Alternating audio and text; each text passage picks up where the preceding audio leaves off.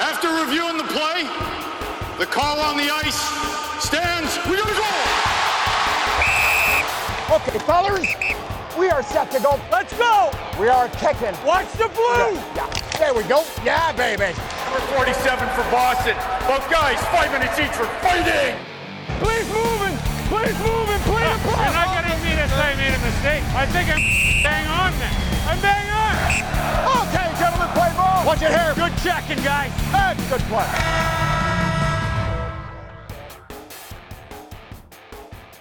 Oh, let's see. Where's my pen? I think I got my notepad over here.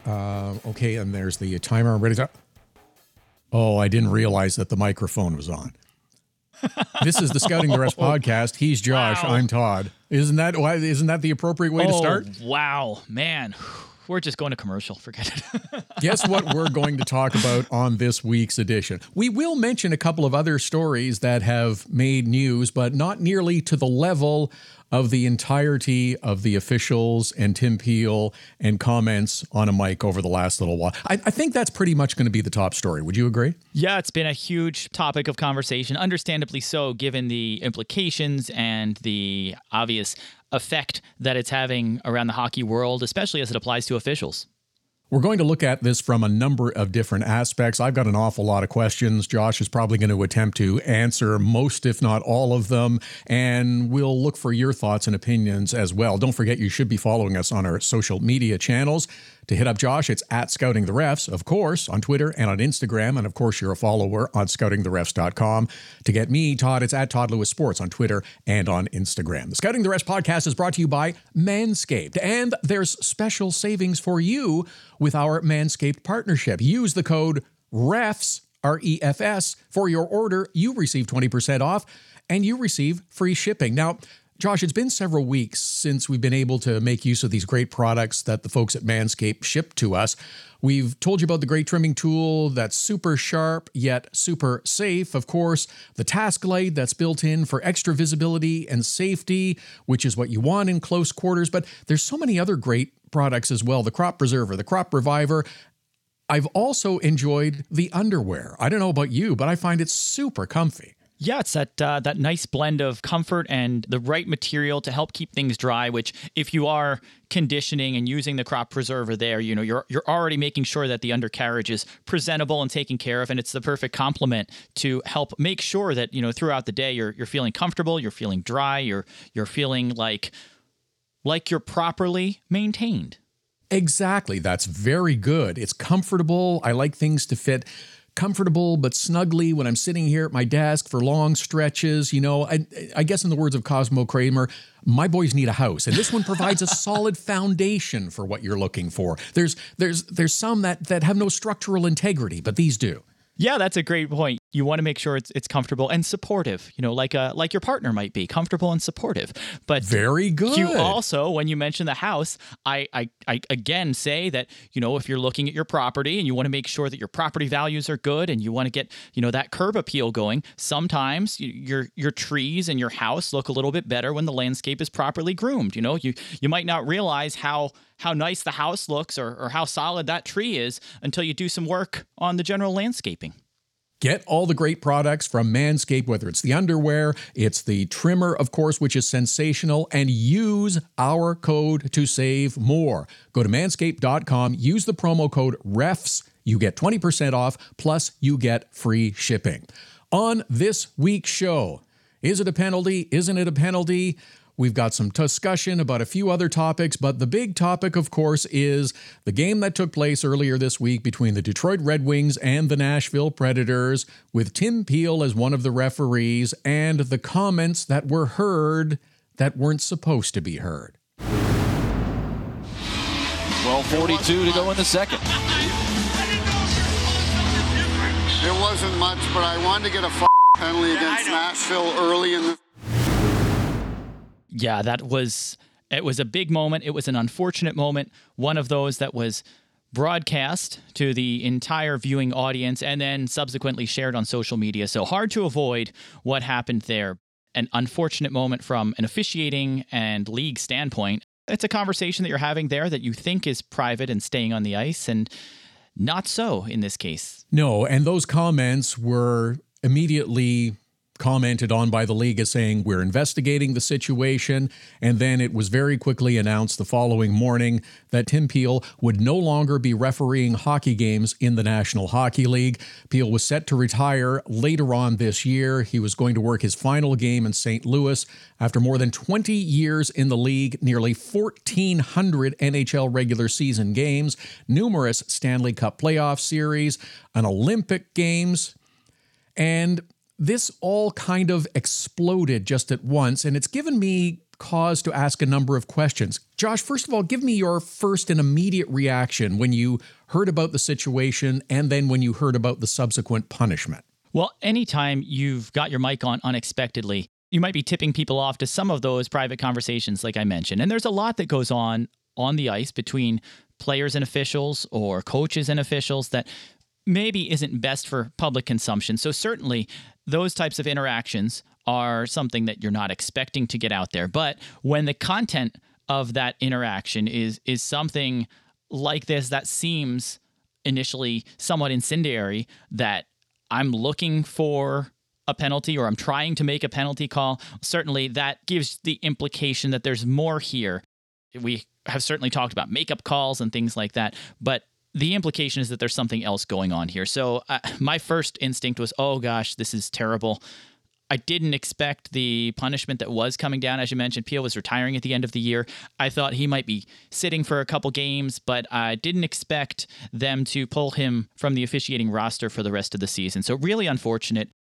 Unfortunate for him, unfortunate for the league. But, you know, for a guy who has spent quite a career in stripes, I think it's a shame to have lost that opportunity. He already lost some special games due to his injury last year that kept him out of things, and then he gets his final NHL game in St. Louis, his hometown, current hometown, taken away from him. So just a brutal way to go out. I feel terrible for the guy. It does feel bad from all perspectives. Certainly, this is not something that Tim Peel would want to do or had any intention to do. I'm neither condoning his statements or his actions, but this entire situation puzzles me from a number of different aspects. As soon as the clip came out, I was texting you that night, and it's just, oh, you just know that this is going to be a bad situation. But it puzzles me from a number of different areas because I'm intrigued by, first of all, we're going to investigate this, and I don't know what the scope of the investigation is. By the way, a lot of these questions I'm going to ask, we are never going to get answers to. No. And, okay. And I did share that, though, Todd, as far as the investigation goes, that was my first question. Are they investigating what Peel said, or are they investigating how and why that microphone was turned on at that moment? Because for all I knew at that point, the league may have had some concerns, but their biggest thing could be, hey, we've got a guy in the broadcast booth who's hitting the wrong buttons in there, and that's what we're investigating. So yeah, that was the first question that came to mind for me. Yeah, that's one of the ones that I'm going to get to in a little bit, but the league pains itself to look at all possible angles of every situation before making any sort of ruling. Yet they gunned Tim Peel less than 12 hours after this starts to percolate. Were the other refs on duty consulted? Was the referees union brought into this discussion? What role did they play? These are the things that I am very curious about. And again, I know we will never get answers to though, because but I think these are all valid points. Where did this investigation lead? What type of information was discerned from the discussions that took place? Those are all great questions. I don't know if you want to tackle them one at a time here, Todd, or you want to just... Sure. All right, let's go for it. Okay, so what other investigation took place? Were the other referees on duty conducted? They must have been consulted because Kelly Sutherland was also working the game, and those two, of course, would have had communication through the game, so I'm sure there was a conversation that took place, but I don't know about whether or not there was a discussion with the union at all. Well, it's interesting. It occurred to me, too, you know, do Peel and Sutherland even know that this conversation was broadcast during intermission? Did they find out after the game? Did anybody tip them off in between periods? So that was of interest to me, but certainly your earlier point that we're not going to find out answers with something coming out from an officiating standpoint. Mum's going to be the word from the officials from here on out, and understandably so. The league's going to look to deflect focus on the officials, so I don't expect that we'd hear anything. Based on past conversations, I don't know necessarily that they would need to engage them from the league standpoint, given the damning evidence of what went out on the broadcast. So I think that may be their focus. And certainly they'd want the opinion of whoever was in that conversation, which presumably was Sutherland. But were they really factoring in the other officials' opinions? And if we are thinking that these types of things around game management happen, would it be all that surprising to any of them? Probably not. But again, it's just we don't know exactly what took place, and this is why more questions will arise. And of course, which leads me to the wording of the statement that was issued. There was no mention that Tim Peel is retired. There was no mention that he is suspended. He is off the schedule. He will not be working, is the phrase used.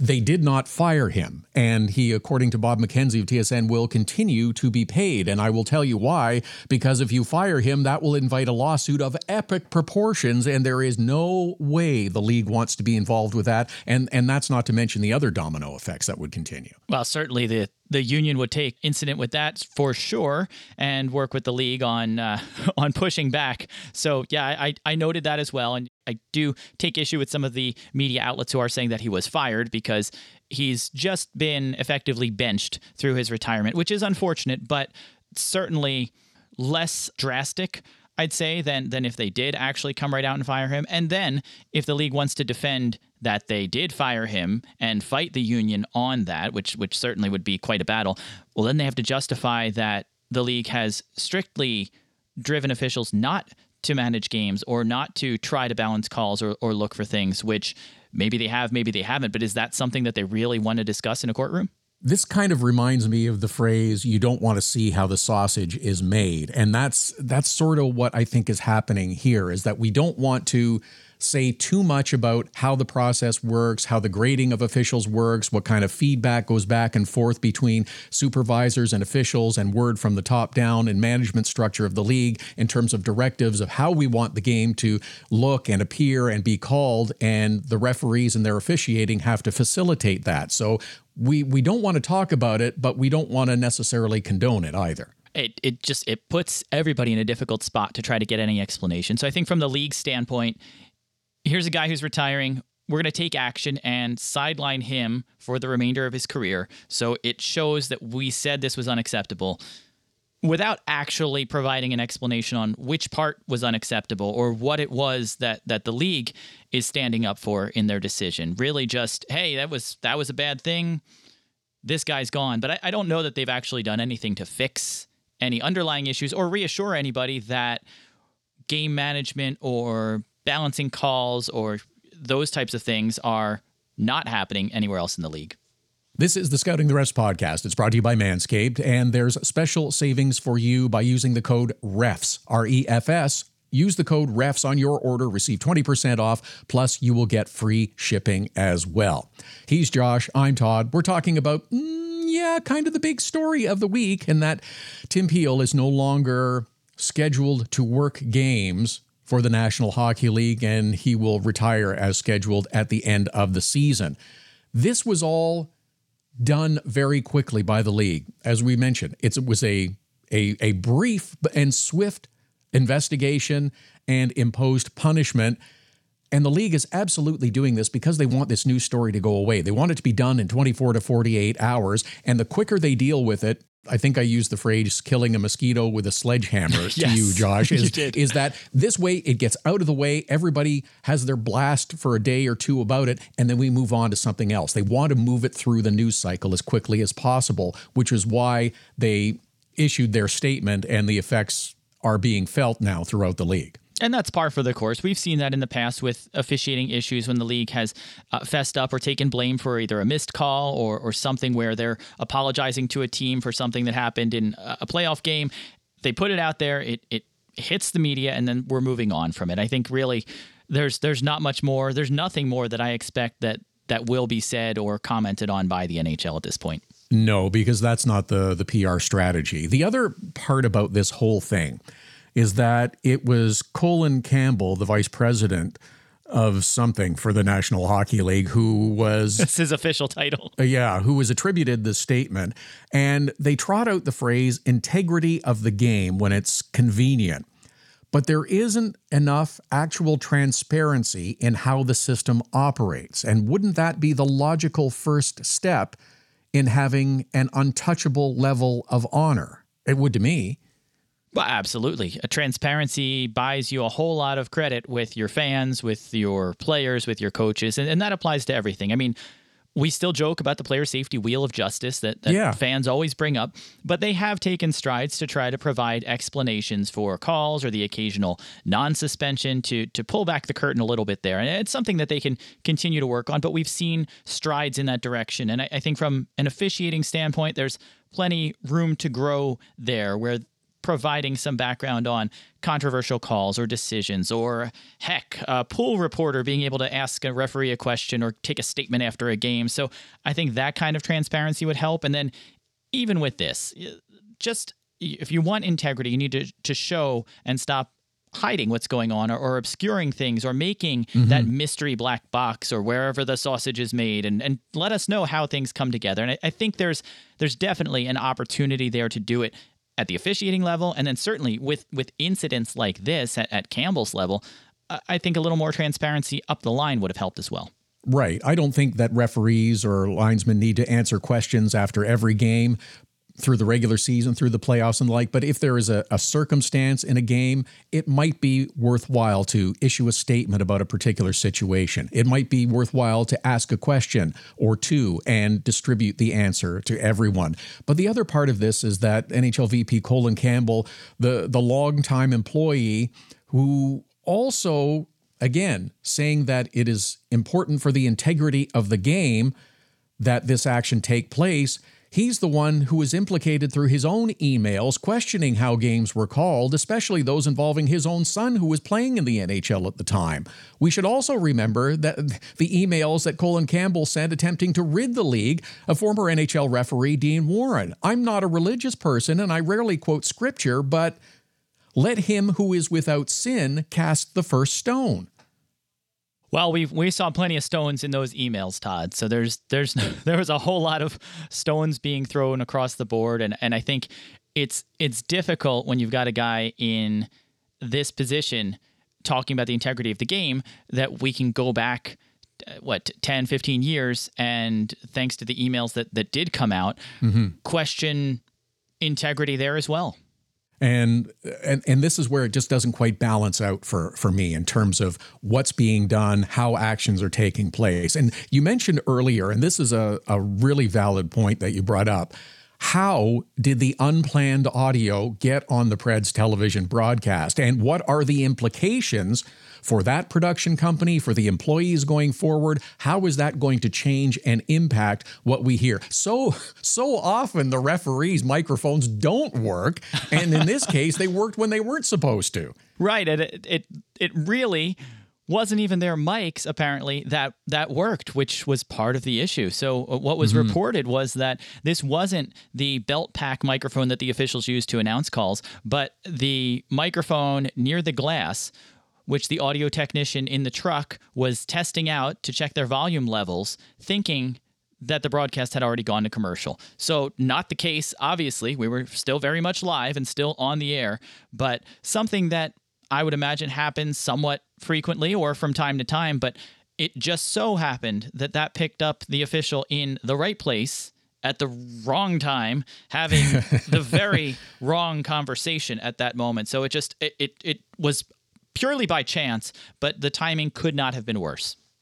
Just as an aside, this is why those mic'd up features that we hear on games are usually from the period before, or those compilations that are done for the Winter Classic or something like that come out about 4 days after the fact.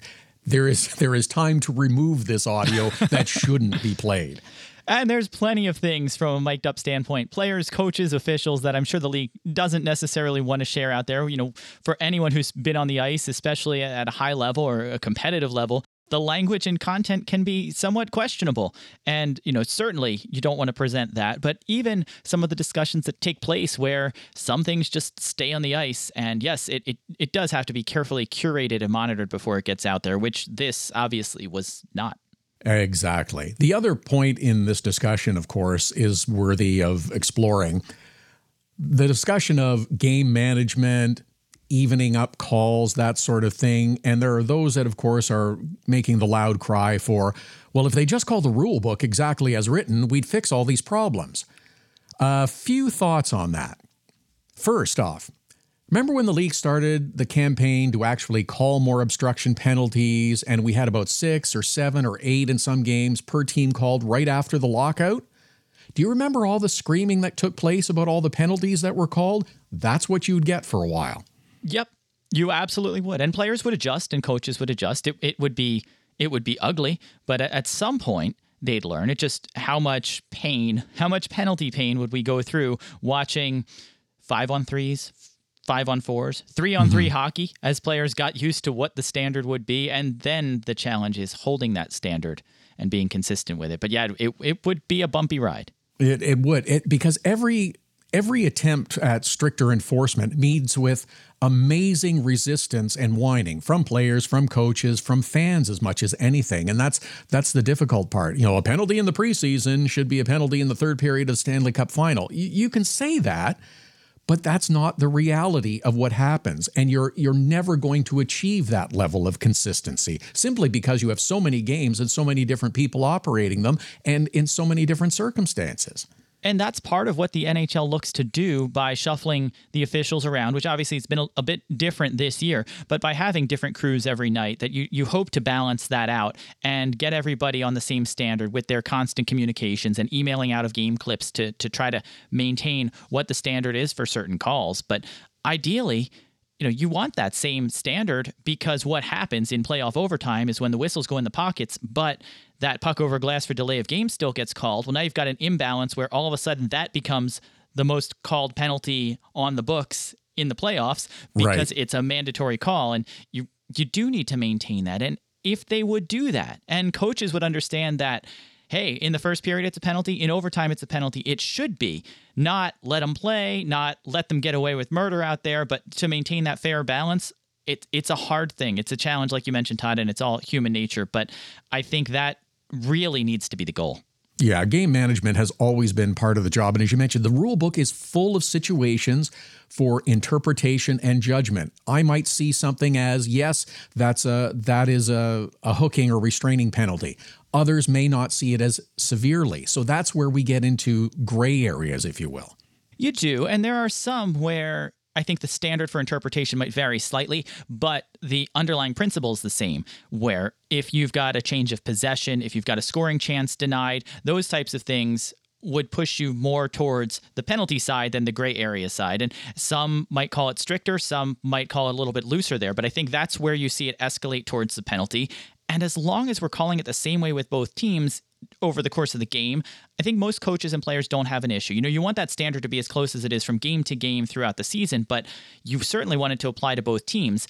And that's for the call type itself. And that's explaining why one might be a penalty and one might not be. But it's not looking for a reason to call a penalty on one team or the other just because you're starting to rack up power plays on one side of the ledger. Sure, absolutely. But the next game called by the rule book exactly will be the first game called exactly by the rule book, exactly. I think. Here's the one thing that kind of gets to me in all of this, though, the way this has all gone down and the way it's all handled. Shouldn't an effective working relationship with the National Hockey League officials be the first step moving forward? Right now, the relationship is kind of one of convenience and also adversary, which is probably not the best. If the league is truly interested in being transparent, without reproach, in how the game is played, how it's perceived and viewed by fans and by those with a financial stake in the action, because gambling is the big money maker that is coming, and that is partly why I think this has been dealt with so severely and so quickly. Being at the forefront to provide the best tools, the best training, and support to the officials to make every gameplay proceed smoothly and without even a sniff of impropriety should be the goal of everyone. Well, once you mention gambling, I think that's where it has to be. Beyond reproach, and everything has to be above the line and clearly spelled out. And I think we go back to your earlier point, Todd, on transparency. If you want things to be called fairly, we need to make sure we know what the standard is. We need to be transparent on that standard so that no one can question whether things are not being done properly, or whether there's some bias going on or something like that. I think only through data and information to get that level of transparency can anybody be comfortable to know what is or isn't going on. And that's going to take some effort from the league. And it's not in not miking up refs. It's in pulling back the curtain a little bit and making sure that A, there's transparency there, and that B, they can show that we're trying and working towards the same standard for everything so that that becomes a non-issue. I got a couple of other quick little things that I want to talk about from situations that occurred in the past week, but what's your gut tell you will be the result of this moving forward? Will there be substantial change? Will anything be different, or will we just move past it in a few days? I don't think we'll hear anything directly coming out of this. I think this will be the end of it for the season. We'll move into the playoffs. I think there may be an opportunity during the postseason, separate, of course, not coming back to this, but for the officials and the league to maybe find some opportunities to tighten things up or to improve some consistency there. And I'm not talking at the officials level so much as expectations from Colin Campbell, hockey ops at the league's level of how things should be called. So hopefully some of that can get ironed out and the officials can be confident in calling it as they trust they should do by the book and based on their judgment. Yeah, and I think you said the right word, opportunity. I think there is an opportunity for improvement here. I just hope that it's capitalized on over the summer months. I'm not sure that it will be. I'm skeptical, but I at least hope that it will happen. Okay, a couple of things to get into over the last weekend. The Blues, San Jose Sharks, and San Jose head coach Bob Boughner and everyone else on the staff, and of course, Shark fans were ticked off at a call in the third period against Patrick Marleau, who mostly plays the wing now, but came in to take a draw after Tomáš Hertl was kicked out of the circle. Puck was dropped, and he was immediately signaled for a face-off infraction. 4 minutes into the third, it's a 2-2 tie. The Blues score on the power play, and that's what got the Sharks fuming. They used such hockey standard cliches as, oh, he's a legend, he's going to pass Gordie Howe for most games played. How do you make that call on him? How do you make that call at this point in the game? I really don't understand it. First off, I don't care what time in the game it is a penalty. And if you're watching any game and a player is kicked out of the faceoff circle, the linesman on duty dropping the puck makes a point of telling the player coming in, hey, don't screw up. Don't cause an infraction because I have to call a penalty on you. And I don't know if Marleau ignored it or carried on, but it was worthy of a penalty. It was. And for anybody who wants it called by the book, this was clearly by the book on a face-off violation. And when you've got two face-off violations during the same draw, it's a bench minor penalty. I don't know how they could be more clear. If there's some concern over what it was, I mean, it did look like Marleau turned his body. He had the stick down, turning the body first. So he was jumping the gun there. And it's almost like when you're serving in tennis, you know, you want to avoid that double fault. So you want to make sure you're playing it safe the second time and you get it in the box. Well, like you said, Todd, you got to play it safe when you're the second guy coming in after the first guy gets tossed to avoid that. And it was called properly. It's frustrating, but it should be a penalty no matter when it happens, no matter who the guy is, because we don't want reputational penalties and we don't want players getting a pass for reputational reasons either.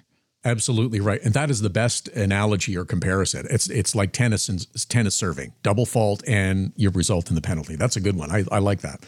Okay, one other one. This one also involves the Sharks and forward Curtis Gabriel, who is making a name for himself and also now a little lighter in the wallet, fined over $3,000. Bob Boughner got fined as well because of an altercation that was involved, that happened during the pregame. The Sharks were also assessed a conditional $25,000 fine.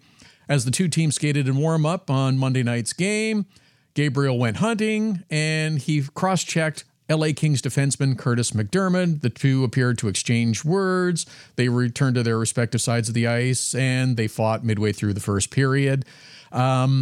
Gabriel has not been shy about engaging opponents pregame, and I think the league finally said, you know what, we've had enough of this nonsense. Well, yeah, it's tough because they're out there by themselves. The players are out there by themselves. The officials are back in the room, so nobody's out there to keep tabs on what's going on, and they do take it seriously of staying on your own side of the center ice line. So, you know, we've seen teams doing some patrolling there or making a show of it to try to intimidate the opponents, but when you've got two guys actually having physical contact, and good for McDermott for just skating away and not engaging there. But you can't have that happen. And we see it try to get in guys' heads or to try to spark something, which obviously it sparked the fight.